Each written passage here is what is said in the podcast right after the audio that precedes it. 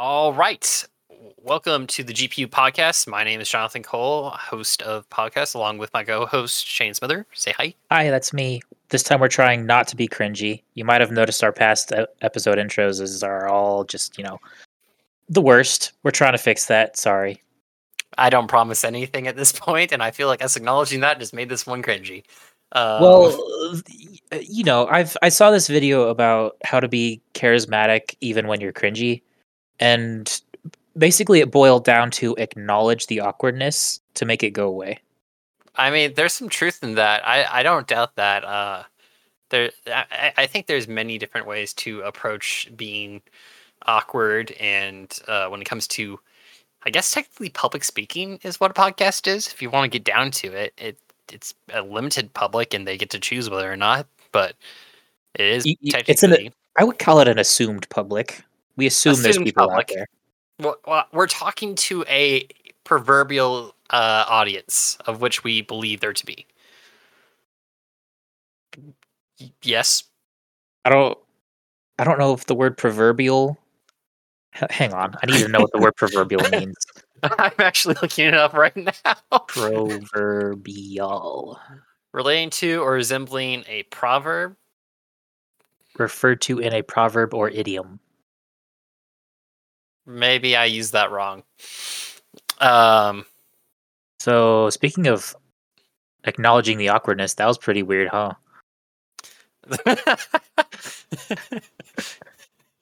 maybe a little bit.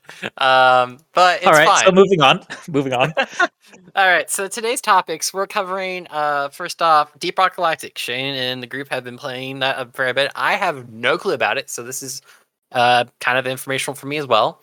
Um, and depending on how long that takes, you'll see either a lot more Destiny 2 talk from my end or a lot less. But I'm going to be talking all about the Witch Queen, what came out, day one raid, what that looks like. I participated. Was it hard? Yes. Was it worth it? Still questionable. Um, and how my overall thoughts are on that. So uh, with that, uh, we'll we'll have a thing to say if you just want to listen to Witch Queen for some reason, but I don't really know why you wouldn't want to hear about Deep Rock Galactic because from, from what I know, Shane, it's taken up a lot of your time in terms of video games recently. Uh in terms of multiplayer, it's taken up like 95% of my recent recent video game playing time. Yeah, so I'd say that's a pretty good recommendation from someone who plays majority single player. Definitely. I am a big big single player sort of person. Yeah. Um. So with that, uh, I think we can just kick it off. Uh. Yeah. What's your thought? What, what What is the game? Thoughts on it? What What do you like? Dislike? I guess. Just in general synopsis, if you could give that. All right, so where to start? Um, quick overview: the game is about being a a dwarf in space. You're working for a mining company that owns a. It's not really clear what it is exactly. A planetoid, an asteroid, a planet, something like that, called Hoxxes Four, and basically you run missions in a drop pod, where you drop onto into the planet. You carry out a mission. There's like 10 different mission types, I think. And then once the mission is completed, you evacuate out while there's a bunch of uh, hostile native life chasing you. Um, Gotcha. It's one to four player, which is one of the things I like about it a lot. You don't have to have a group to play it. It's just the more the merrier sort of situation, but by no means is it necessary. So I play it by myself. I play it with uh, roommates, friends. You know, it's just whoever wants to jump in certainly can.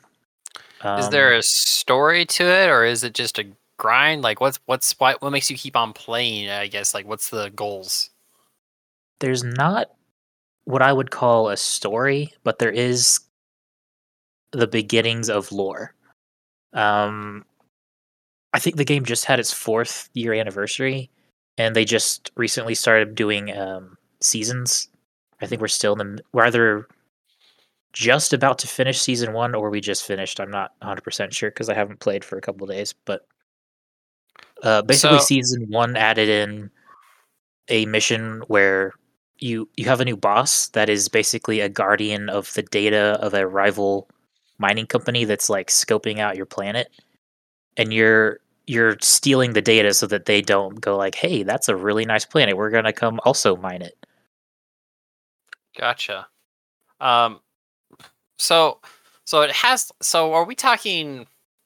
I guess lore wise, so like Fortnite has lore, but it's not directly impacting seas like the uh, game itself, like gameplay, or uh, Overwatch. You're just playing like player versus player, um, but there's and there's lore around them. Like, well, is it more like that? I guess where there's Yeah. lore around it, but it's not actually like following lore specifically. Pretty much. The lore, if I'm honest, is more of an afterthought or a continuation of the base game, which is you're a dwarf doing their day job mining for a deep rock galactic mining company. Gotcha. Um, so goal wise, what makes you keep on playing it? I guess like because like for me, I want to have like achievements or objectives or like oh, I get this new tool or something. Like what what does that look like? Well, I have good news for you. there are four playable classes in the game uh, engineer, scout, driller, and gunner. And each each class has their own upgrade trees and perks to well not perks i'll get to that in a second. Each class has their own upgrade tree to where you know when you level up enough you get what are called assignments from the company deep rock galactic. Um, and if you finish this assignment it gives you the license to use another weapon. So as you play you unlock new uh, weapons and tools So would would this be akin to Minecraft or something that is like you have upgrade paths and you're working for the upgrade paths? Really? Like I'm I'm trying to figure out like I mean obviously you love this uh, game so like how does it factor into like I mean it's not Minecraft obviously because Minecraft's open world like it continuous but like obviously you do these missions you go and you mine this stuff and I you're just trying to get the upgrade path that's really all that you're working for, towards Um, in a very macro sense, I, th- I guess you could say yes. In a micro sense, just the gameplay itself is fun enough that getting new weapons is more of a fun little tweak to the gameplay that just it's a little bit of incentive, but it ultimately for me it's the gameplay that keeps me playing it. okay so it has good mechanics then like the game feels good like runs smooth and like you Right. enjoy the interaction and the differences between the different missions keep it varied enough to where by the time I've done, you know, all 10, I'm ready to do the first one again. Gotcha. Um, so what class do you go to? Like, what's your go-to class? Because you said there's four. Right. Uh, my first was the engineer, and I ended up liking the game so much that I pretty much decided that I'm just going to upgrade all of the the classes because they all have their own upgrade paths. Oh, Um, right, because you're a hundred percenter. If I like the game, I, I feel like I have to to ver- to clarify that 100%ing only matters to me if I like the game and want to spend as much time as I can with it. Fair. Um, so so you started with engineer. So what what are the differences in the classes? Like, what makes them unique? I guess. Uh, well, to say what makes them unique, I think you have to say what makes them the same first. Okay. So each class has a pickaxe to mine, you know, minerals or dig holes and such. They are dwarves after all. Um, each class has a big gun, a little gun, and a tool type gun. Okay.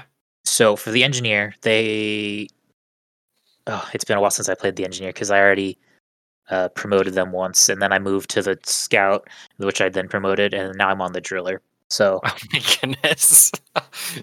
so I gotta I gotta search way back in the data banks here in my brain. Um, this this this sounds uh, like obviously I, I all I compare it to is like really Destiny, but it sounds like someone going in and maxing out their first class hunter, then going to warlock, then going to titan.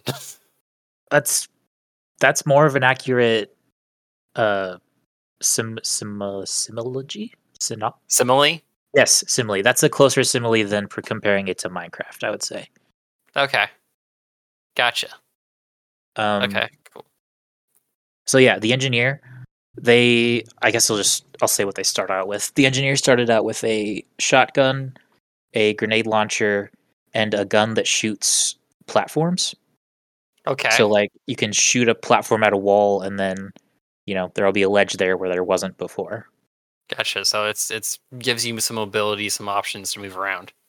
Yeah, usually the tool gun is mobility based. Oh, cool. Okay.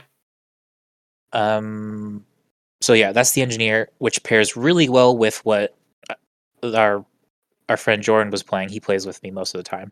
He started Yeah, out playing as the scout. Okay.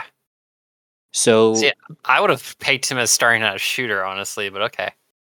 I think we tried that because that's what the game like defaults you to the very first time you boot it up. But the, the funny thing about the the shooter is he's probably the least mobile of all of them, Interesting. and Uh, moving is kind of a, a huge fun part of this game. So, so would you say that there's like class, some classes are harder to play than others, or like have have a Yes. more of a learning curve than others? Yes, especially depending on who you're playing with or if you're playing with anybody at all. Gotcha.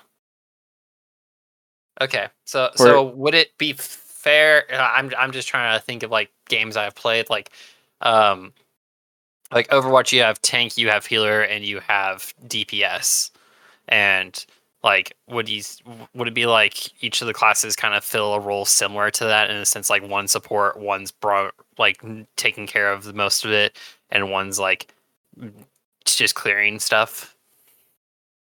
Kind of. You could you could shoehorn them into those positions, but it's not a one to one fit. I would say. Okay, cool. Um, so so you tell us about the engineer. What what's the scouts? Uh, Oh, one last thing for the engineer. He can build sentry guns. oh oh, okay. So you just get to you know sit on your chair and let it do the work. Yeah. So as a as a single player, uh, engineers is is really nice because you can set up guns and then have them shoot while you, you know, kite enemies around and pick them off where you can. Okay, gotcha. Uh, Gotcha. so so scout, he has like a pistol. I think he also starts with a shotgun and a flare gun, which that's another part that I probably should have mentioned earlier. The caves that you are playing in are dark because you're you're in caves in space.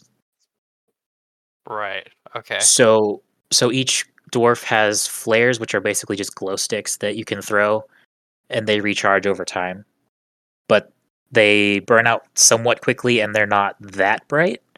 Where the scout has a flare gun, which you shoot a flare and it goes, you know, super far, and it basically lights up a whole cavern worth of light for an extended period of time before it burns That out. both s- that sounds awesome. At the same time, like I can just imagine hordes of enemies that all of a sudden you just lit up. Yeah, that happens sometimes, and it's real creepy because the enemies are all bugs. Ah, so this is uh okay. That just sounds like why is it I I have this odd fear of bugs in the sense like they just always look alien. Like there's never a time where I've looked at a bug and I'm like, yeah, that looks like it's supposed to be on Earth. Yeah, so you like shoot a shoot a flare gun at the ceiling, and then it's covered in just skittering legs and gnashing mandibles, and you're like, oh, look away. Yeah. Ah, gosh. Okay. Um.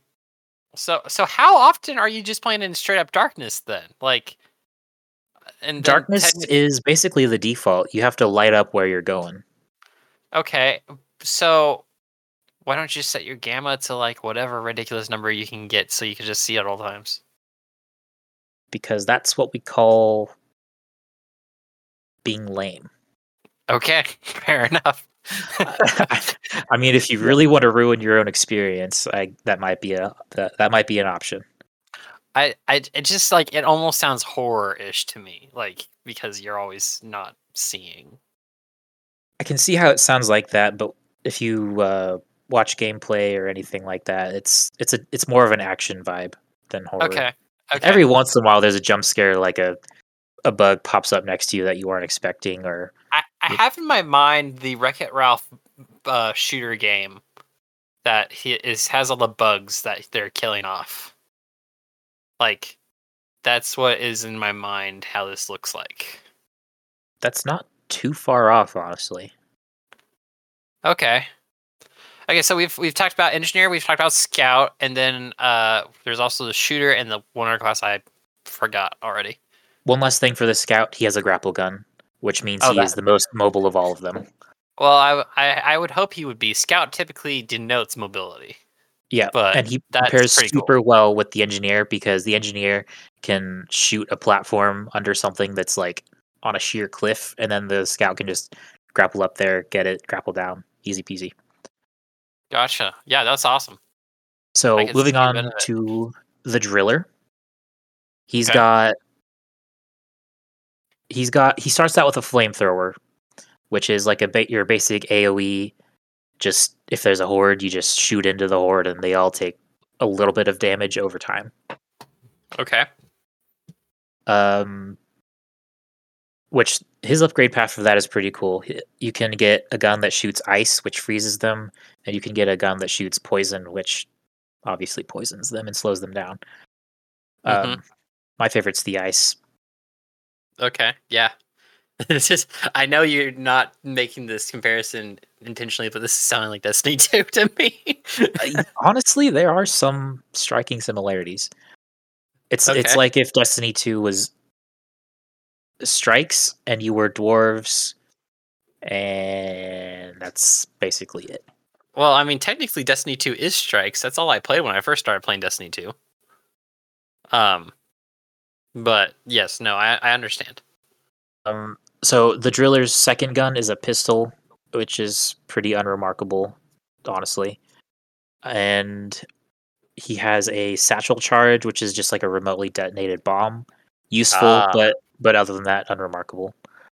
Although it does do a lot of damage against bosses if you can get it to hit. Okay. Uh, what makes him really cool though is he has a giant drill that he can use to, uh, you know, just chew through walls. Basically, he like if if something is on the top of a cliff, you can literally just dig at an incline and be at the top of the cliff. okay, cool. Yeah. So he, he's just like, I got it, guys. and just goes through. So so like every dwarf has a pickaxe, right? So Right. anybody could technically dig. It's just the driller can do a a full dwarf sized tunnel in a tenth of the time that it would take someone with a pickaxe. Gotcha. So would you say typically like a team would want to have one of each member type and for like best outcome, or is there ones that like would be better team uh builds? Or do you get a choice actually? I, I guess I don't know if you're allowed to have like multiple of the same class. Yeah, you can you can pick what you want to play as, and the game is one to four player. And if you want, all four people could be scouts, gunners, drillers, whatever. Interesting. My I- I personal think basi- favorite, Or go ahead. my my personal favorite duo is the engineer and the scout for the reasons I said earlier. See, I almost wondered if like you wouldn't want engineer scout doubled up for like most efficient team. Or maybe have like two scouts, one engineer, and a driller.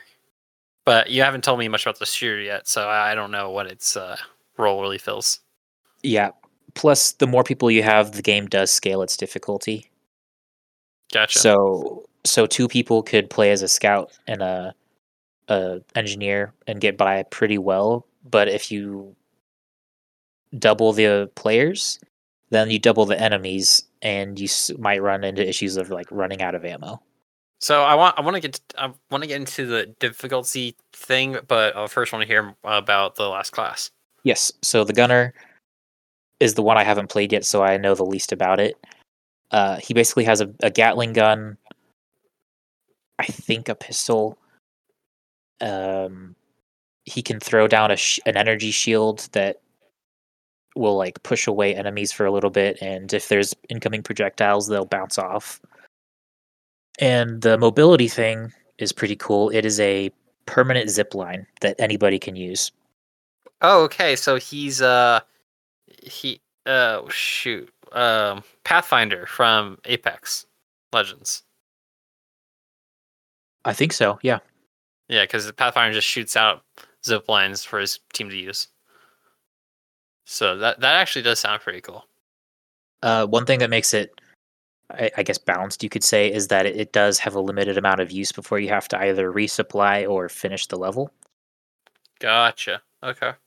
Like I think it's five zip lines maybe until you're out of zip line ammo. Huh. Okay. Cool. Um, So uh, back to I guess you, you mentioned it scales. So um, and I I this is I guess more leaning to eventually. Well, I'll be talking about the Witch Queen, but they made a scalable legendary campaign in Witch Queen. So like there's parts of it that legitimately people were stuck on forever, and because it scaled, like you could do it easier as one person a lot of the time than you can do it with more people. Like, do you have like missions where you go in and you're like, this is terrible, like we can't get this done? I have an example that is basically one to one the same exact thing. Okay. So there's actually multiple ways to scale. First of all, if you have more players, it's harder. There's more bad guys. It's, you know, typical, fairly standard. Right. Second of all, you can change the hazard level on your missions uh, from one to five. The the higher it is, the much much much harder it gets, as well as you get more experience and money. Okay. So, one of the assignments you can get, which is the thing that lets you unlock new stuff, is if you finish the assignment, you get to unlock hazard level five. And to get hazard level five, you have to do a set of missions all at hazard level four. Okay. And so this is scaling quickly. hazard level three is where we're at the point of we can usually do it, but it's not always clean, you know? Like we die a couple times or we're almost out of ammo at the very end, that sort of thing. so have you ever done a five? We tried. Which okay, so it, it legitimately is one of those like actually difficult, must have like perfect teamwork, know where all the things are. Like th- this is the type of thing that you like scope out and maybe get lucky after fifty runs. About 50, but yeah, it, it it does take some skill and some very effective teamwork to to get through it. It's not something you can just plow through. Cool. Okay. That uh, that sounds pretty good. Um, how how crucial is teamwork to this across the board? So it depends I mean, on your hazard level. Okay, that's that's fair. Um, so like hazard level three, like how much like comms callouts, like how important is it? Um, it's pretty important. You got to know when there's like you know a big enemy spawning, or if you're about to go down, or uh, if you see health somewhere that the other players clearly need, you can point it out to them. Which there is a ping system, so you can like use this little laser pointer tool to to ping it out, and then they can see it on their own heads up display. Okay, cool. Yeah. okay. Um, But back to the thing you were saying about Destiny, where it's easier to play it by yourself. Mm-hmm. So one of the ways they make solo play still fun and not just lonely or horrible, boring slog is you get this robot called Bosco, who is a drone that you can like tell to mine out stuff for you. You can have him shoot rockets, and he also just shoots th- shoots enemies by himself without having to like direct him. So Okay. having a little AI companion that does most of your shooting for you, at least on lower hazard difficulties, makes it very doable.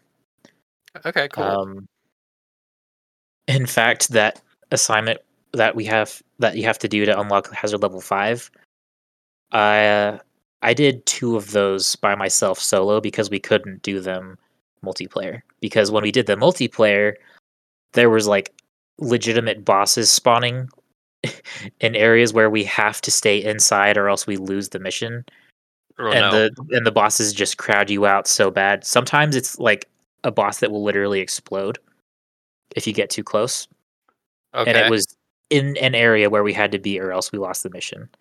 So Oh, just no. stuff like that happens that makes it, at least from my perspective, impossible. But as a single player with a drone that shoots for me and knows where all the bad guys are because you know it's AI, Right. uh, it made it a lot easier. N- Not gonna lie. Okay, I gotcha. Yeah. So I think I want to, I guess, any closing thoughts or overall like rating of game, because we we've almost taken up half time here for uh, Deep Rock, so I think it's Yeah, pretty good. I, I I understand a lot more now than I did before when we started this. Like I actually really want this game to go on sale so I can get it because I it's one of those things where like I didn't get into Destiny whenever it was like I had to pay to get in. I got in because I got in for free, and then I found out I loved it and got into it. I don't want to just like pay the upfront price and like we we have different tastes in games for some for a fair amount of stuff, Shane. So like this might be one of those things where like you've explained it pretty well, but you also explained it from someone who loves it already, and I don't know if I would love it. And if I made if I went more into the weeds about like the differences in between missions, maybe that would massage your your train of thought better. But uh, that seems like a little bit too much in depth for what what we're going for here. And like you said, we got to move on to the next subject. Yeah. So I mean, I guess just in general, final thoughts and what you would want to communicate to anyone who like is looking at this potentially because like if they're listening to this podcast, they might want to play this game now based off what you said. So Um, Um, if you're the kind of person who likes picking up shiny things in the darkness, if you identify with Bilbo in that cave where he picked up the ring, this this pitch is already great. this is the game for you. um, yeah, there's something just really satisfying about going into such a, you know, alien hostile place and uh, bringing back a bunch of riches by the skin of your beard. Um, even if it is for you know a soulless corporation called Deep Rock Galactic. Yeah. Okay. I fair fair enough. Um. Okay. So, if you had to rank this game out of ten, what would you put it on your personal scale? You know, I don't give ten out of tens that often. Oh, oh, this, this, this that statement leads me to believe something. But continue. In terms of multiplayer games, I would call this a ten out of ten. Oh my goodness, that's high praise. Wow. For, Um, for reference, I've put 76 hours into this, which that's is very rare for me to go over 50 with like anything. I guess that's fair. I never realized that I put in more hours than you on a lot of games at this point. That's also because I devote really hardcore to one game for a long time. Which that, that's another thing. I usually I'm a I'm a game grazer. I play a game, I get my fill, and I move on. Mm.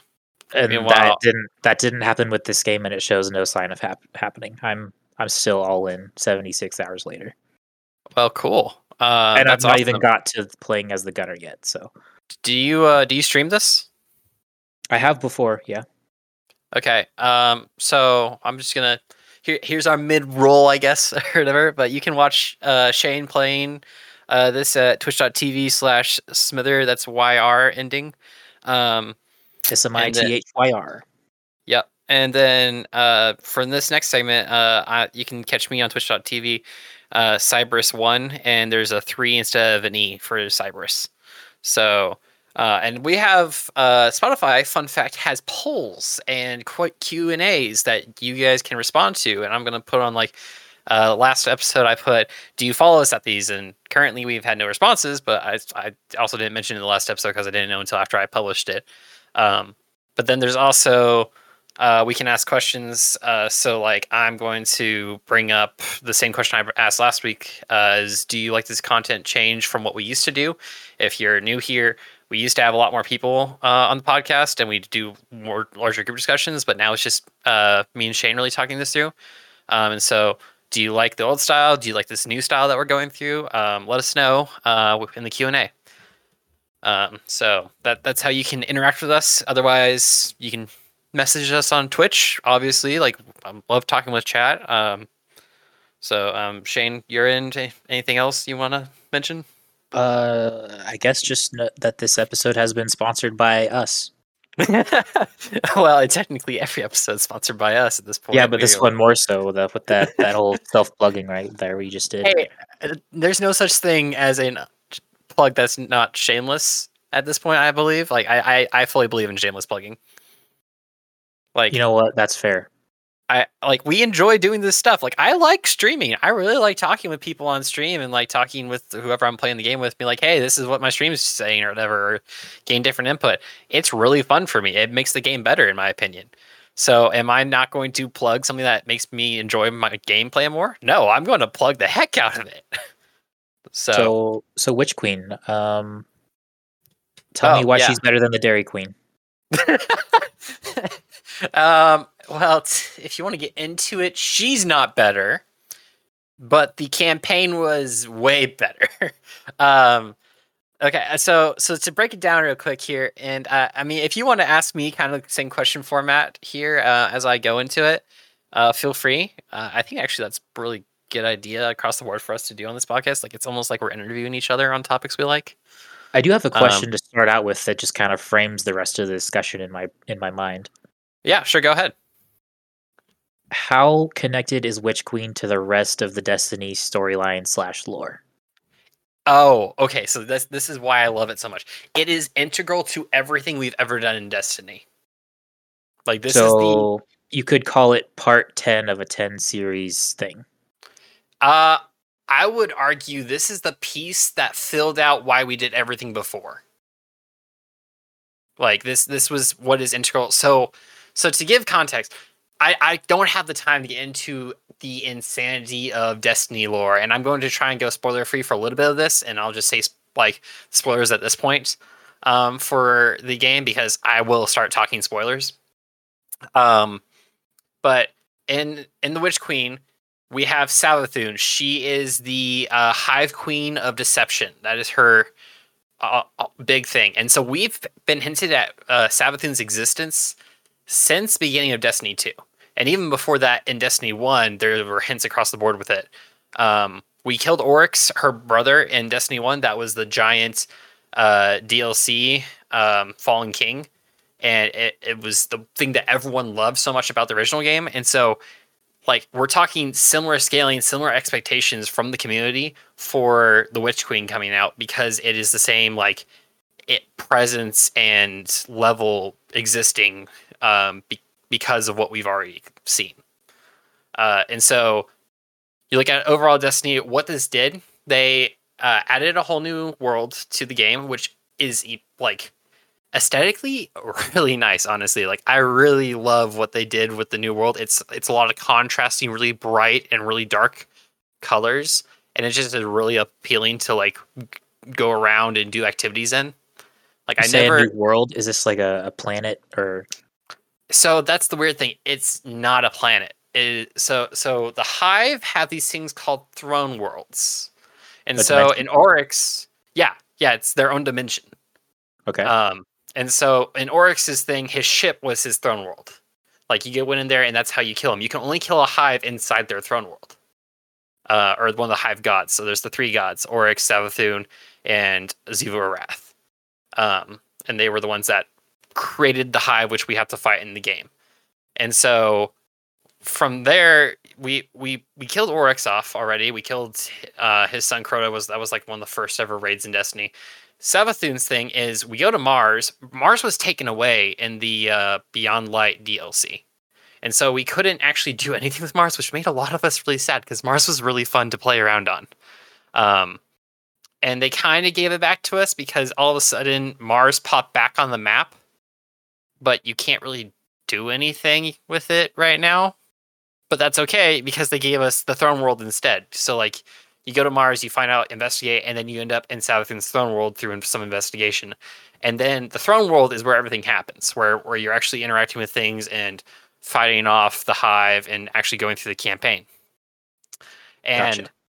uh, the the whole premise here, the whole premise of Destiny is it's light versus dark, right? Like, I, I if if you never looked at Destiny, that's the basis. Is you are a guardian. A guardian is a wielder of light from this being called the Traveler. And then the Hive are wielders of darkness and corruption, and they are trying to uh, kill off the lights. They're trying to, in this case, they're actually stealing the lights. Um, and that's the weird thing. You don't know why, but all of a sudden, Savathun, who we previously we were trying to kill, and we actually helped her remove the darkness worm that was giving her power in the previous season. All of a sudden, she's now wielding our power in the in this new DLC. Like we've never seen another enemy. We, there's no enemy ever in the game uh, besides one enemy from the very beginning, but it, it's kind of like a cop out for his existence of wielding it. We've never seen an enemy wield the light and continuously fight us with it. And so the like, light is is the, the, colloquial term for your source of power. Yes. So and the tra- antithesis is the dark, which the dark worm was causing the bad lady thing to have. Well, it, it's what granted her her initial power. And but by taking she, it away, it opened her up to the light. It, it gave her the option, yeah. So it, it it's really there. This is going to get into spoiler territory pretty soon here, but um, just just across the board, we are now fighting Light Hive. So not just her, but her entire brood, as it's called, the whole enemy forces are imbued with light. So they have like they can use our abilities against us. They can they they have more they have extra shields like we do. Like they're they across the board, all of a sudden it's not like you're just like this is like I'm fighting guardians in PvP, but this is an AI with different tracking and specific class callouts. Also, doesn't the light mean that anybody who wields it is not immortal per se, but can be resurrected when they die? Yeah, so you have a ghost, and that uh, if as long as your ghost isn't destroyed, you can then be resurrected. So are you um, basically destroying your enemy's ghosts when you're defeating? Yeah, them? That's the big thing. You go in and like the first mission, you encounter one of these light or hive lights guardian type things, and you like you fight it. You and then like it dies, but then the ghost shows up, and it's annoying because like I knew ahead of time we had to start crushing ghosts, and it's kind of really satisfying in game because it's your finisher option because like you always have finishers in Destiny to like do a little bit more flair to knock someone's health out without waste, wasting ammo.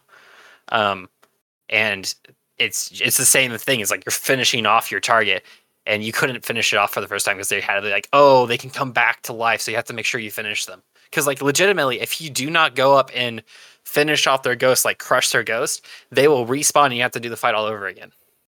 It's annoying and satisfying at the same time.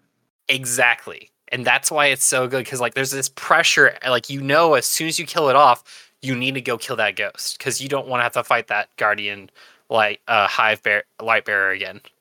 It sounds like um, such a familiar mechanic but i can't place it in any other game that i've played. I yeah exactly. Like the, it's it's so unique but also familiar to across the board. Um i i, I equate it to finish him in mortal kombat is like what I would put like the finishing of that being. Um so anyways, uh getting into spoiler territory here because like technically that was kind of spoilers, but if you watch the trailers you know this happens. Like that that that, that was pretty well broadcasted into what Witch Queen is. So uh going off of what you were talking about with scaling uh difficulty, legendary campaign both is way harder. Like every enemy is not a one shot guarantee, like normal Destiny. Uh, even with your level high. Well, not just shields, like they have over shields. So like they've always had that to a certain degree, but they have like a second one over their normal. And it's not every enemy, like just some of them. Like that, you have these little moths that fly around that then they imbue, and so you have to shoot the moth so it doesn't imbue another enemy after you kill an enemy. Okay. Um, and so there's like technically an X limited amount, but it could continue to perpetuate if you don't take care of the uh, extra shields. Um, but the so so before in Destiny 2, you always were finding the same amount of ads, even on the higher difficulties. Like maybe they would throw a few more ads, but in campaign, you just had the same thing, single player or multiplayer. They scaled it so freaking much. Like we could not beat it three player on the final boss or in a mid uh, on one of the middle bosses that you fight like midway through the campaign, which is at this point notorious for everyone because everyone had problems with it. Destiny definitely went hardcore on that boss, and I do not like it. I think Um, it's something that they'll uh, patch to be easy or something like Nope. that. Nope, they won't because we beat him. Um, but it's difficult as heck. His name is Bruticus, and he is Bruticus. Bruticus the Rudicus.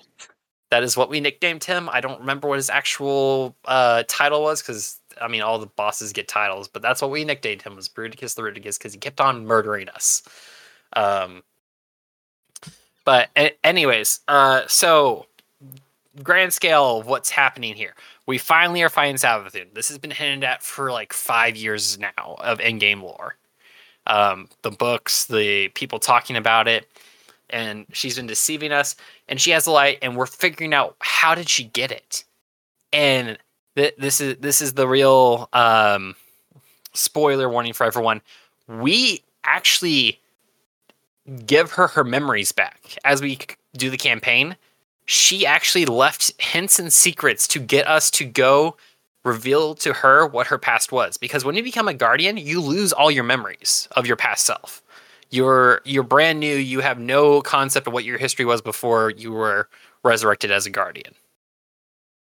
And so what Savathun did before she died was she set up this whole throne world so that as we went and fought her we'd actually unlock her memories by all these different altars and things that we would interact with that would then show her what she used to be before she became the light bearer witch queen. Okay. So like So that she, it- she was planning on becoming a light bearer because it sounded like she literally couldn't before because of the dark worm. You said. Right.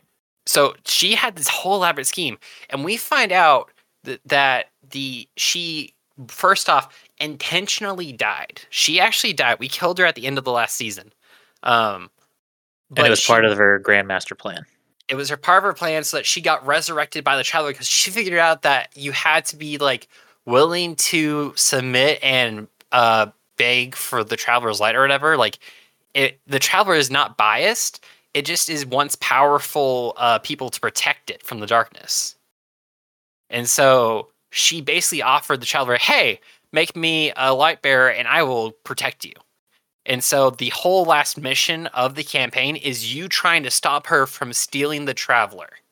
She has brought the traveler into her dimension and she's trying to run away with it. And so if she did run away with it, we would lose the light. Like the light would be gone from the Guardians and game over. And so like there's this whole elaborate behind the scenes thing and we're like it, it basically made everyone question all of a sudden, which is something I brought up my first ever playthrough of Destiny 2 is why does everyone trust the Traveler so much? This thing looks ominous as heck. Like I don't trust this thing. And, And for reference, it's like a big glowing It's it's cratered like orb, right? yeah, it's like basically a mini moon. Like that just rests above the earth. Like it's it's just there and all of a sudden it gave humanity technology and powers and stuff like just out of the blue. Usually, something Uh, like that wouldn't happen without an ulterior motive. Exactly. That's why it's so like I thought it was sketchy from day one. Now, of course, at this point, I've been playing around so much with it that I it's just expected, honestly, that the traveler is there, and so it's really cool because we've had um, DLCs that brought up more lore, or this or that, or brought up enemies that we see, and like they've been fun but we haven't had a DLC that, that has been this integral to the actual story of Destiny 2, which is the story of the Traveler versus the Darkness. And then on top of that, we actually know what we're fighting now. So like the Darkness was just these pyramid ships is all we knew them as.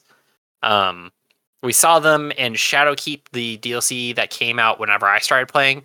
Beyond Light had tr- uh, pyramid ship that we or we actually used it to we have a darkness subclass as guardians now so we can wield the darkness so like all of a sudden the question of whether or not you it, the darkness was bad was kind of like is it bad or is it being utilized as bad like we we it was so the concept of light and dark got blurred really quickly and then this season really blurred it because all of a sudden we're fighting against light like Light it- and dark aren't bad; they're just elements wielded by factions. Exactly, and that that's that's the what that's what Bungie's getting at. Um, but what's interesting is they revealed to us what the big bad is finally at the end of the campaign. You, I f- so going off of the scaling, we tried to beat Savathun. You have to kill Savathun at the end of the campaign. So Savathun isn't in fact the big bad. No, no, Savathun is wielding the light, so she can't be the big bad. We're talking about the one that's controlling the darkness. Like that's the big bad. The bad, not not the the bad. The uh the uh the antithesis of the traveler, which is the wielder of the light, Yes, or the and supplier of the light, rather. Ex- exactly. And actually, we don't technically know if there isn't some like being inside the traveler or if it's the traveler itself. Like, we just see the orb that is the traveler. Like, I always have thought maybe there's been something that's living in there dormant or something like that. And nobody like goes up there and knocks on You it. can't. And says, like, no, no- no one goes in. Like, yeah, you don't do that. It's, I don't know why, but we don't. It's like at least somebody would be. Uh, what's up there, guys? Anybody want to take a field trip? There's there's a certain like religious reverence to the travelers uh, in society because it provided the guardians and saved humanity. So maybe that has something to do with it. Um, Guys, we got all this stuff. Don't question it. that's this, this is why I have concerns. Um, but it's it's so so at the very end we finally kill off Savathun, which was super hard to pull off. Um, to give reference for how awesome and also a frustrating legendary mode was, like I played it single player, I played it two player, and I played it three player. So like those are all the different modes you can play for legendary. And single player, I could rock and roll and maybe have to repeat something twice, and I'd still go through and knock it out. Like it was hard, but I could do it. Um, double player, like actually, you kind of have like the best sweet spot because you have someone to res you, and you can still do a lot of like on your own DPS, and the bosses and enemies aren't super difficult. Three player, all of a sudden, the boss takes so much to kill, and like you have enemy after enemy swarming you, and all of them hit like a bus. Like it is so difficult. We couldn't beat the final boss on three player. We had to split up into two groups of uh, two players. So I I went played it once and I went back and played it again to help out the other one. Um, so it- it's it was such good scaling. All this led up to a final cutscene when we finally met the big bad, the Witness, which was some mega mind looking darkness wielding alien that I gotta, was like I gotta look up a picture real quick. You know, look up the witness picture. Yeah, Destiny 2, the witness. Yeah, just tell me what you think of it. What in the world am I looking at? Uh, I want to know if the image. Yeah, yeah, you see. Yeah, yeah, you, you see it. It is so freaking weird and so awesome at the same time because we don't know what we've been fighting this whole time. Like everyone's been saying darkness, but clearly darkness is not the enemy because we've been wielding it.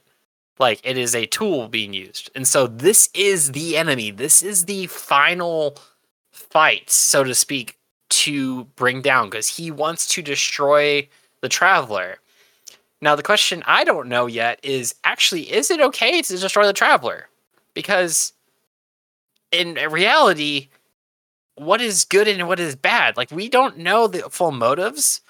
yeah, We they know- literally just flip the script on who's the good guy and who's the bad guy and what's what's going on. Well, I mean, So- technically, we the traveler is still the good guy for all purposes because it's still protecting humanity. It still keeps the guardians, but we also know that it's only doing it for its own self interest to protect itself against the witness. Exactly. That's like saying the your body your body's blood cells like you're the good guy to your body's blood cells, right? Because your blood cells live off of you and they protect you. Right. Now, now here's the here's the exception of why we know the witness is not at least a good deal for us because like uh, technically based off what we know, like why wouldn't I just go over to the witness side and like roll with them or roll with him be like, "Yeah, I'll I'll take that power and utilize it and screw off traveler because you've just been using me the whole time." Um the witness straight up goes in and he's like, "Hmm, yes." And he collects the last of each species as disciples for him. And so he has been killing off like civilizations. He is what caused the hive to exist, and he he actually used one of his disciples to get the worm gods to work with the hive. Uh, at the time, they were called the Krill. So before they became the hive, the three uh, hive gods, um, the S- Savathun, the witch queen that we fought, Oryx, the Taken King, and then Xivu Arath is the only one that still is currently living. Technically, we still don't know actually if Oryx and Savathun are fully dead because some semantics of storytelling. Right. I don't really, but but basically, Xivu the only one left. He's the reason they even became Hive and e- used the darkness instead because the Traveler was actually going to their planet and going to give them the light and they were like, "Nope, we're not having that. You guys are going to use the darkness here." And it was this whole like lie told to the Krill eventual which became the hive of oh yeah the planet's gonna die. This thing's gonna arrive and you're going to all like lose and it's over. In reality the traveler was coming to their planet and going to give them like technology longer life and all the things that it gave humanity. And another alien race actually like multiple alien races have dealt with the traveler at this point. That's why we fight so many alien races because they were left by the traveler and they're trying to get it back. Um, and so the hive was the only one that was hardcore the darkness faction and all of a sudden you find out the darkness tricked them like the witness tricked them into becoming his faction. And it's all because he's he used them to wipe out civilization after civilization to further his end of all life goal. He just needed soldiers.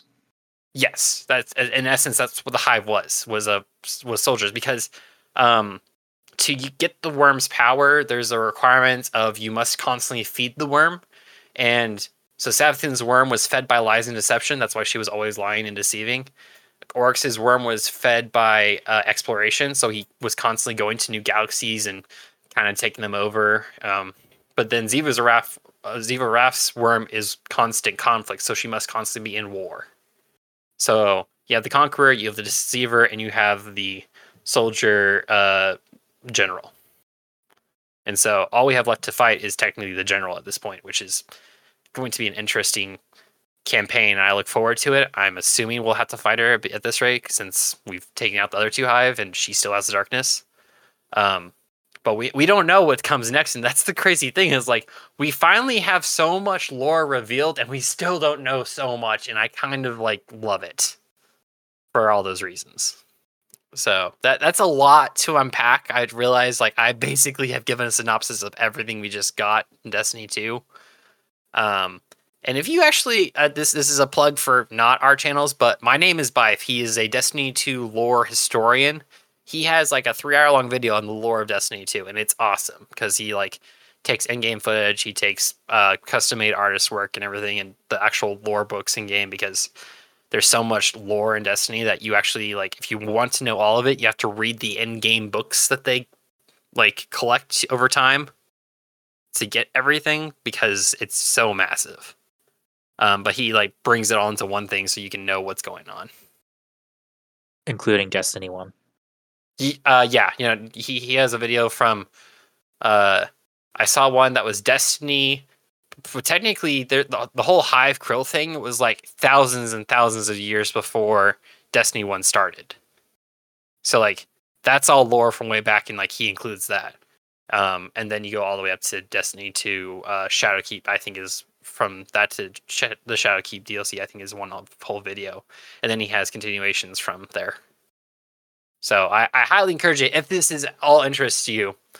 Um, all this being said this DLC saved Destiny. Being frank, like we we had good DLCs, we had really fun uh, stuff going on. This actually basically brought the community back to life to the point where they had one of the biggest raid day ones I think they've had in a very long time, like maybe since raids first came out, which is is saying something. Um, and I I I don't want to go too terribly long into this, but I, I, I would like to talk about Raid Day also. But I, I, do you have any questions? I guess in general, because like you're coming from an outside perspective, so obviously I may have just skated over some things that may not didn't make sense. Um, not questions per se, but it sounds like to me that the witness is basically Brainiac from Superman. Yeah, no, actually, kind of. Uh, they, they fused Brainiac's motives with Megamind's look and decided to make him ethereal. Uh, that, that's basically my synopsis of what the witness is.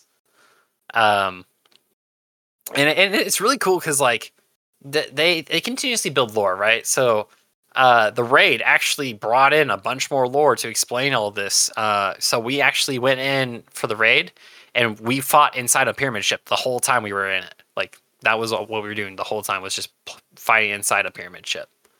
Um, this was technically the first new alien species we've fought uh, since Destiny 2 came out. Like before that point, all the alien subspecies, like of different uh, species, were already like fully fleshed out. Um, technically, they had variations that existed, but this is like the first one that's like we've never seen this type of species before, and it it, it was really cool.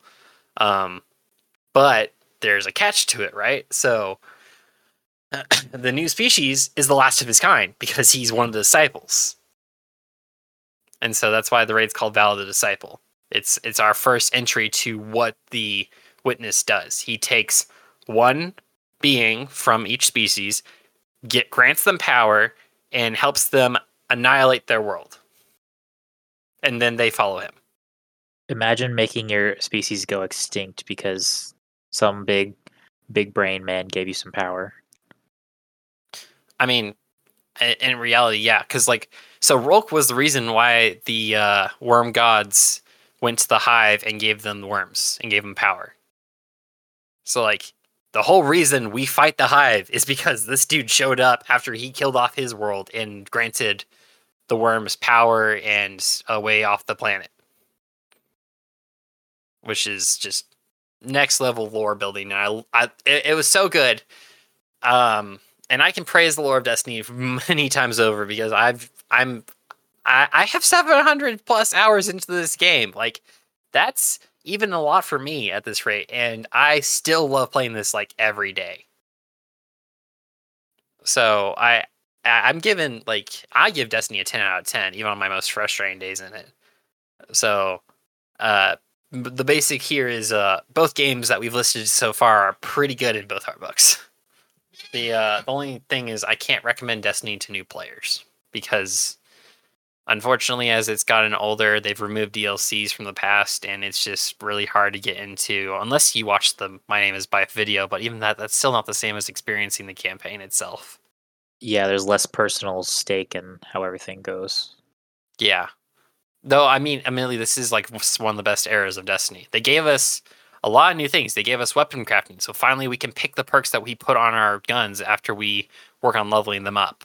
Uh, they gave us new uh, the new world to play around in. They updated uh, several styles of game mode. Um, across the board, we got better loot pools. Like everything, honestly, this the, when I say it saved Destiny 2, it updated and brought up everything that was a problem. Well, not everything, but most things that were major glaring issues, and it's come to fix slash reset a lot of them. And one of the ways they're doing that actually is they gave us a new. Um, so there's three subclasses in Destiny. Uh, so you have your character classes, and then you have subclasses. Your characters. I play Hunter exclusively. I am. I just don't like playing Warlock and Titan because I like being able to just run around constantly and have dodge ability. Um, Mobility so, is is very important in games. It's just it makes it fun. Like you just all of a sudden have so much more to do. Uh, and so Inside of that, we then have three light subclasses and one darkness subclass. The darkness subclass, like I mentioned, is stasis. That's why I said there's a similarity because it's ice. You freeze people. Um, you have slowing effects, like all these different things that go on with stasis. What they did with this new DLC and what they're doing throughout the rest of this year, actually. So, and then when the new seasons come out, we're getting the the original three subclasses we started the game with: Arc, Solar, and Void are all getting updated to what Stasis's uh, subclass looks like. So all of a sudden, we're getting a lot more customization and a lot more options of what we can do with our characters, with our abilities, and how we interact with our weapons. So so to give context for that, we got a new weapon type called glaive in the DLC. That's the one that looks like the broken sword. Yes, it. I mean, if you look up glaive in ancient times, it's very similar looking. Like it's it's an ancient weapon, um, Glaive. designed. For, yeah, it's designed for uh, wider range sweeping attacks between like kind of like a pole arm and a bow staff. So we got the glaive. It's a melee uh, projectile blocking weapon. Like it's an all-in-one thing. As a hunter with Void 3.0, I can be invisible majority of the time I play the game, and it is so much fun. And to, to give context, if I'm invisible, the only thing that hurts me is if there's like fire in the ground or something. Like they can't, they don't shoot at me anymore because they don't see me. And so I basically get to go around as invisible and invincible and just sneak attack people with my glaive. And every time, because of a certain aspect I built in my class, like this is talking about how things are so broken. Uh, every time I get a melee kill, it activates my invisibility for 12 seconds. Usually it's the other way around. When you do a attacking motion when you're invisible, that's what kills your stealth. That's Right. what like activates the fight. Right, and so you actually do have that also. So to to be to be clear, it, there, there, there, they did things to kind of make it so it, it it's not too OP. So like you can still screw up and die because you have your uh, dodge ability, which with the void update meant you like. So technically, all these things sort of existed before in the game, but what they did was they gave you more freedom to pick and choose how they connect. Because you it used to be you picked one of three different ways and you got like an aspect of each of these. But now you get to choose your aspects and you get to choose how those aspects work. And so when i dodge i turn invisible for uh, i think it's eight seconds is what i have it set to and then as soon as you shoot or melee something you lose your invisibility. And that's always the case. You will always lose it. However with another aspect to throw on top of that because you get to run two aspects i can then use my melee and as soon as I finish someone off with void's t- type, and my melee in this case is void, I then activate uh, my invisibility again. And so, but there's a two second cooldown before I can use another activation. So technically, I have to kill an enemy, wait two seconds, and then kill another enemy, and then I get it again after I kill that enemy. So when I'm ad clearing, it, I can just roll through ads and keep on going invisible and keep on uh, stunning them, basically. For clarification, when you say ads, that's just like grunt Additional level enemies. Yeah, grunt enemies. Now, they actually have these things called seasonal mods, and one of them is called Suppressive Glaive. This is why my build is broken. Um, it's so broken, in fact, that they re- uh, Destiny removed the option to run Suppressive Glaive mod in the raid day one. So they saw that this was a problem and said, "Nope, you can't bring that into this fight. So we are disabling it for the whole game for this weekend." So it it was a problem because I still am abusing it to this day, and I still do not regret it. you feel so awesome when you do it. Um, and so suppression means that the enemy can't fight back. If you activate suppression on an enemy, it loses its super, it loses its abilities, and it won't fight back at you. Now imagine you can melee everything, go invisible, and fight them, and they won't fight back. That is my character build. That does sound very broken. It is like to the point that it would have made the clearing for day one raid probably stupid easy, like ridiculously so. Um, and I, I want to talk about day one raid real quick. Uh, we're we're probably close on time here, but real quick here, five hundred and forty six thousand players entered the raid day one, which is a pretty decent amount honestly for the game because there was a million uh, pre-orders. So this is half of the pre-orders enter the raid, and you had to have the the uh, DLC to play this. Uh, of that number, so 546 is our starting number. 270,000 cleared the first room. How many rooms? Four.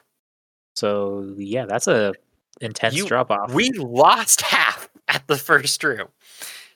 Now, now here's the next drop off. The second room was cleared by 131,000. So half of the half, a quarter of the raiders left, finished the third room. So an eighth of all total players that played it. Oh wait, sorry, sorry, I, I lied. Uh, a quarter. No, it wouldn't be an eighth. It'd be a quarter. A quarter of all the players finished the second room of the raid. From Okay. there, only eighty thousand finished the third room. So now we're talking like an eighth. And then from there, only thirty-two thousand six hundred twenty-one players beat the whole raid. And were you and you were one of those mega Chad players? No, Oh, you didn't finish? I didn't finish day one. Uh, far did I you get? had. Did you drop So- out of room one? no, no, actually, uh, well, technically, you can give uh, Jordan and others all, all the crap you want for that because they dropped off on room one. I went between three different groups day one and got through. Uh, so, so to, to clarify, I put 16 hours into this raid day one. That is some dedication. Uh, in all fairness to my dedication here, I, I can't claim this on the same level that other people can claim, I guess, day ones, because Bungie was swamped with errors day one. So that they, so much so that they actually extended the raid window from one day, so 24 hours, to two days.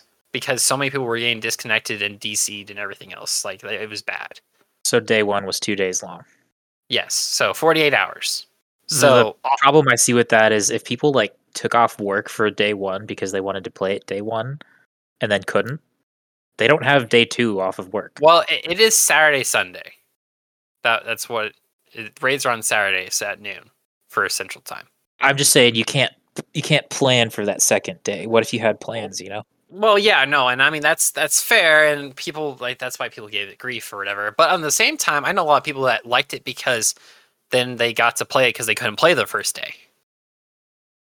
So well, yeah, because the it- first day was broken. no, I'm saying like they they actually weren't going to be able to raid at all, like do a day one raid. Oh, so others' misery is their joy. Yeah.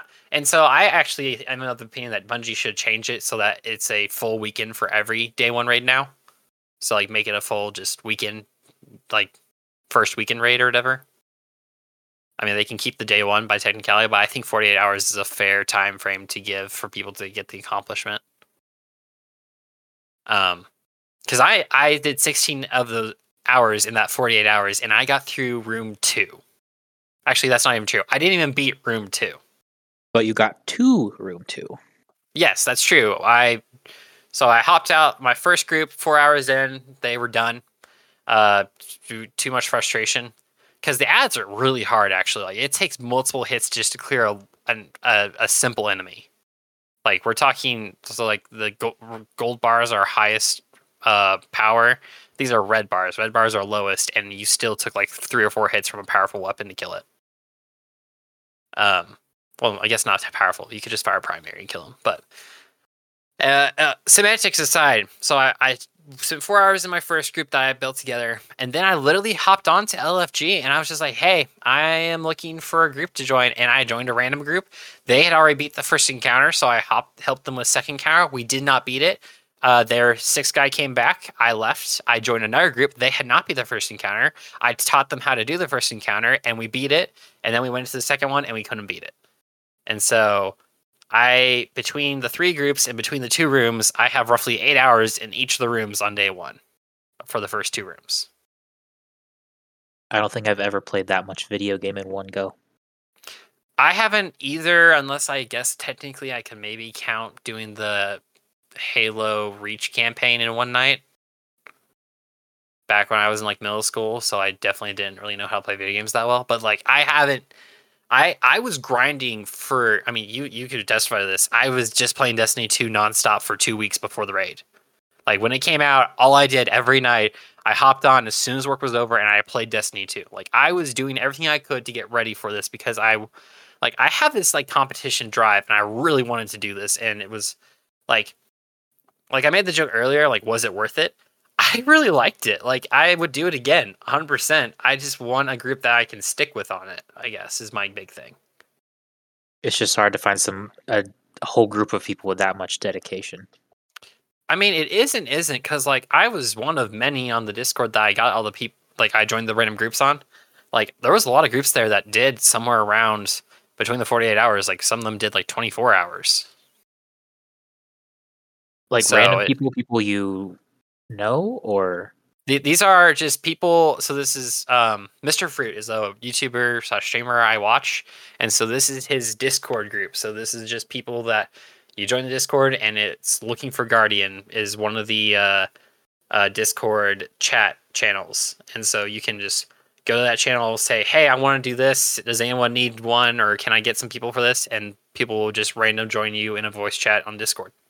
Okay. So if you leverage the power of the internet, you'll find like-minded people. But a- yes. actually knowing people who you know, Oh yeah, no, I tr- like. In all fairness, the first group I did it with, I did grab from that Discord half my team because I only knew two other people that was willing to raid with me from my immediate friends. And so, like, it, it is really hard. Like, I mean, it does not anyone can just go and do this. Like, I, it- it's as odd as that is to say. Like, it almost is its own sport in the sense of like the dedication and determination and willpower you have to put into this because you just need to expect that you will not be good.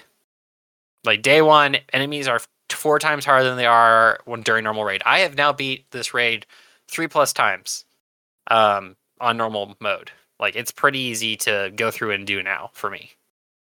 But that day one experience, it is so demoralizing as you do it over and over again.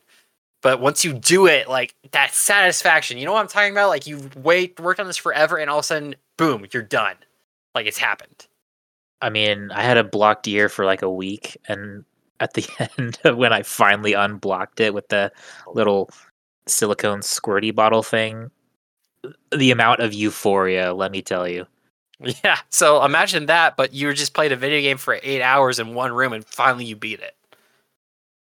It's like getting the popcorn kernel stuck out of the back of your teeth times 10.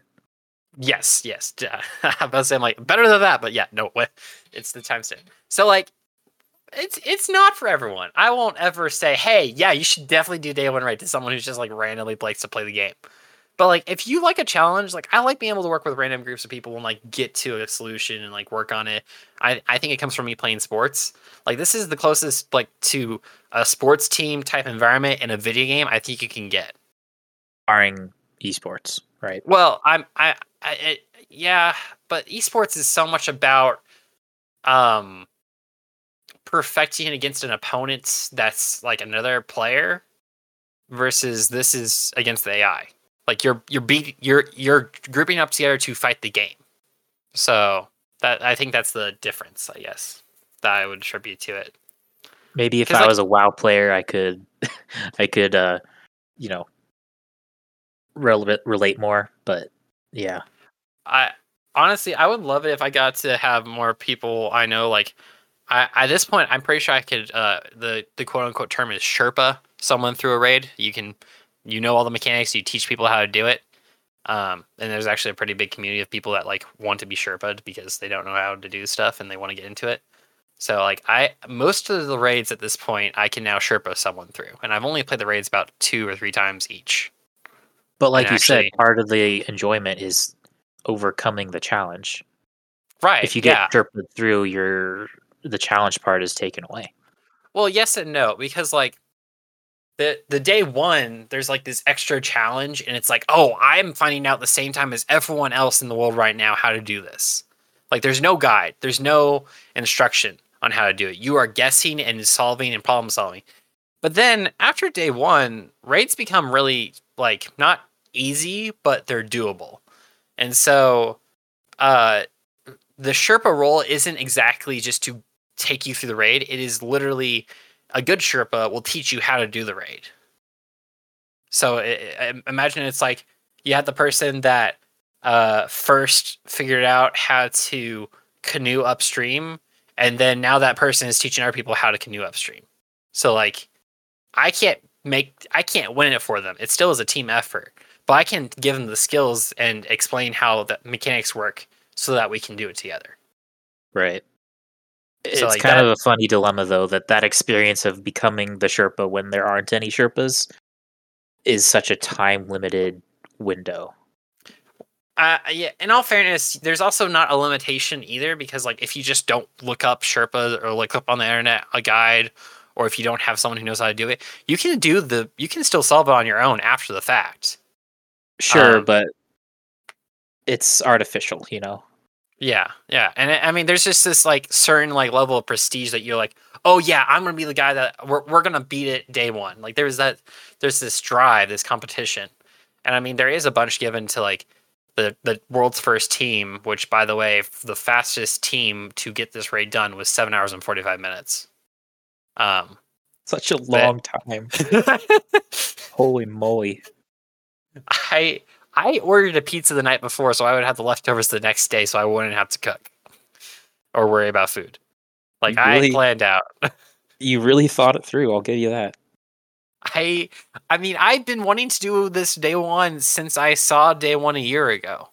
It only the raids only come out like twice a year, and only new raids, like brand new raids, really come out once a year.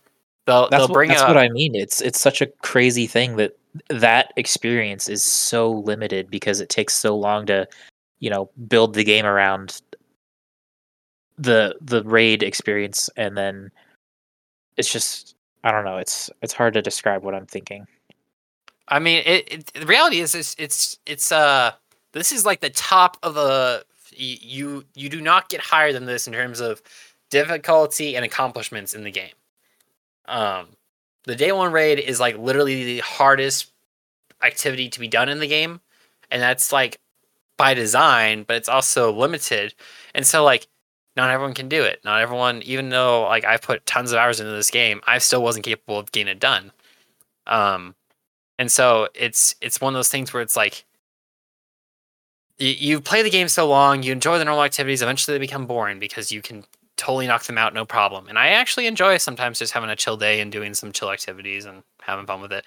And then you do harder activities. The game has scaling and there- certain activities are like, "Oh wow, get get this accomplishment, go for this achievement." And like you get something out of it or like a new gun or something. But like day one raid is just it's a next level. It's just there there isn't anything in the game or for that matter many other games I know of that are to that scale. Now maybe Dark Souls is impossible to do a boss or whatever, but you you can do it over time. But like it's just a it's a really fun, unique community experience to have to day one raid. So I can uh I can put my brain in that place sort of you know I to understand, but I would never I'll be day one rating. Uh, probably the next one will come out maybe August or so. Um, and it will be probably an older. So what they're doing is they're recycling the uh, the old uh, raids from Destiny One. They're bringing them in and updating them and giving them new mechanics and new methods so that they're slightly harder because they were just beginning to figure out how to build the game in Destiny One. so in terms Um, of story it's it's nothing new. It's purely a gameplay thing. Yeah, and so it's just learn the mechanics. Like you technically already know what the encounter is, but they change the mechanics on you, so you have to learn new mechanics. And those raids typically go a lot faster. Um, but I'm definitely gonna be trying that with Day One Raid too, uh, assuming it comes out because we don't, we aren't guaranteed, but I'm I'm looking forward to uh, Well- doing it again. Well, good luck to your your future rating self. Yeah, I mean, uh, it's it's not something for everyone, but I found I really enjoyed it, and then I have to wash myself off from how much I was just doing one thing forever. Yeah, I Um, can see the I can see the appeal, but it's definitely not for me. Kind of like fish. Oh, you don't like fish? Not a fan. No. Oh, okay, fair enough. We are way over at this point. We're nearly an hour and a half into this. Uh, I Whoa. apologize to our podcast audience, but you know I really enjoy this, and this has been a podcast we've been trying to get around to for a while. Um, You finally had to just dump that uh, Destiny two knowledge. This was my bomb onto the exposition. this is this was just me reeling off. Like you didn't even get the chance to ask a lot of questions. I'm, I apologize. No, I, Um, I asked the questions I had. Yeah, and I mean, if we there's gonna be future podcasts on this, and if it- people are interested, like please go ahead and message, uh, hit us up on uh Twitch. Uh, go to the Q and A section of Spotify wherever you can. Like, please, we'd love to interact with you guys as our audience, and um, if you guys like it, maybe share it. See if anyone else is interested. Um, yes, I'm shilling, and yes, I think this is worthwhile to shill because, I mean, we're we're I enjoy doing this, and I, I Shane, as far as I know, you also enjoy doing this. So I I want to see this maybe grow and see if we can get other people that talk with in a community in it. Yeah. Uh, you want to link our Discord in any of the descriptions for the podcast? Oh, I always do. Oh wait, oh that Discord. Never mind. Yeah, no, I'll link that one too. Uh, I have our I have our Twitch channels linked. I'll link our Discord. Um, Wait, you're linking two Discords? I'm talking about the public one. no, I I said I'll link our Twitch and I'll link our Discord. The public one, right? Yes, yes, the Okay. public one. Cool. No, I'm not going to give a bunch of random strangers our very small group of people Discord. I'm That just saying, like, my ad- My address is in that Discord somewhere. So, like, yeah, Yeah. yeah, we're not doing that one. We're not leaking stuff. Sorry for all those that really are interested in, but uh, enjoy your own lives and don't live vicariously through us, I guess. Um, uh, but yeah, no, join join our Discord. We, we look forward to having you. We have several other guys on there, and we most of us are in one form or another streaming. Um, I stream several times a week, typically maybe up to five days a week if I'm feeling like it. If not, a link maybe to that stream, if you don't feel like spelling it, is prob is in the Discord. So, yeah. So just uh, hit us up, join our Discord community, and uh, with that, sorry for the long podcast, but we're back and we work. We will continue to do this um, probably every other week. I think is a fair assessment to make if we can make it happen. If not, life happens, and we hope you understand that. Um, we tried to get this out sooner, but we couldn't. Um, Well- so the, we'll do them as we can because we like doing them. yeah so with that thank you for so much for listening if you're still here uh man you are a legend and uh we will see you next time um with that peace out it has been a absolute blast Roll credits.